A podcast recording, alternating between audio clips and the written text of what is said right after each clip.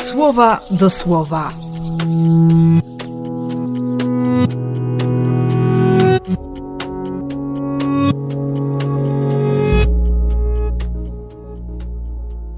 Dwudziesty kwietnia, czwartek.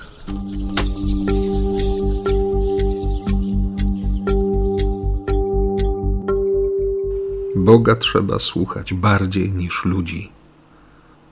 A we mnie cały czas pracuje ta pierwsza, dłuższa część zdania. Boga trzeba słuchać bardziej, bo doskonale wiemy i ty, i ja, że, że znajomość słowa to nie wszystko.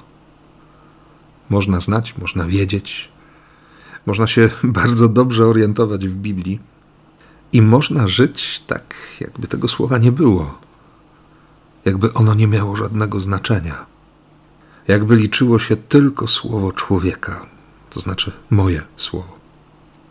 A przecież przekonuję się każdego dnia, że moje słowo nie jest życiodajne, nawet jeśli jest komuś potrzebne, że nie mam żadnej mocy, ani bynajmniej nie przez moją pobożność dzieje się łaska.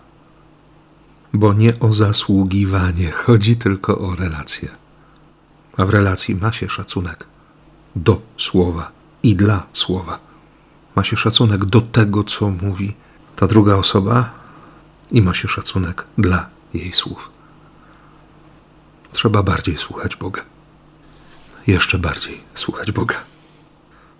Dlatego ten, który doskonale wiedział, jaka jest wartość słowa i który dla słowa stracił głowę, dosłownie, mówi dziś, że, że nikt nie może w sposób prawowity wziąć sobie czegokolwiek, co nie byłoby mu dane z niebios.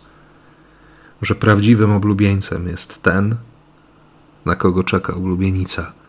I każdy, kto jest przyjacielem oblubieńca, cieszy się, gdy słyszy jego głos bo Jego chwała ma teraz wzrastać. Ponieważ On przyszedł od Boga, przewyższa nas wszystkich. Ciekawe, że to Jan Chrzciciel daje takie mocne świadectwo o tym, o czym świadczy Jezus. Chociaż Jan do końca tego wszystkiego nie rozumie, chociaż tkwi jeszcze w pierwszym przymierzu, to jednak on sam ma takie zaufanie, nie? żeby powiedzieć: kto przyjmuje Jego, to znaczy Jezusa, świadectwo, ten wyraźnie potwierdza, że Bóg jest wiarygodny, że Ojciec miłuje Syna i że każdy, kto trwa w ufności do Syna, ma w Ojcu odwieczne i nieskończone Boże życie. Hmm. Trzeba naprawdę kochać, trzeba być przyjacielem, żeby tak myśleć, tak mówić, tak ufać, tak właśnie wierzyć. Więc proszę dziś o miłość i o łaskę przyjaźni. Dla Ciebie też. I błogosławię w imię Ojca i Syna i Ducha Świętego. Amen.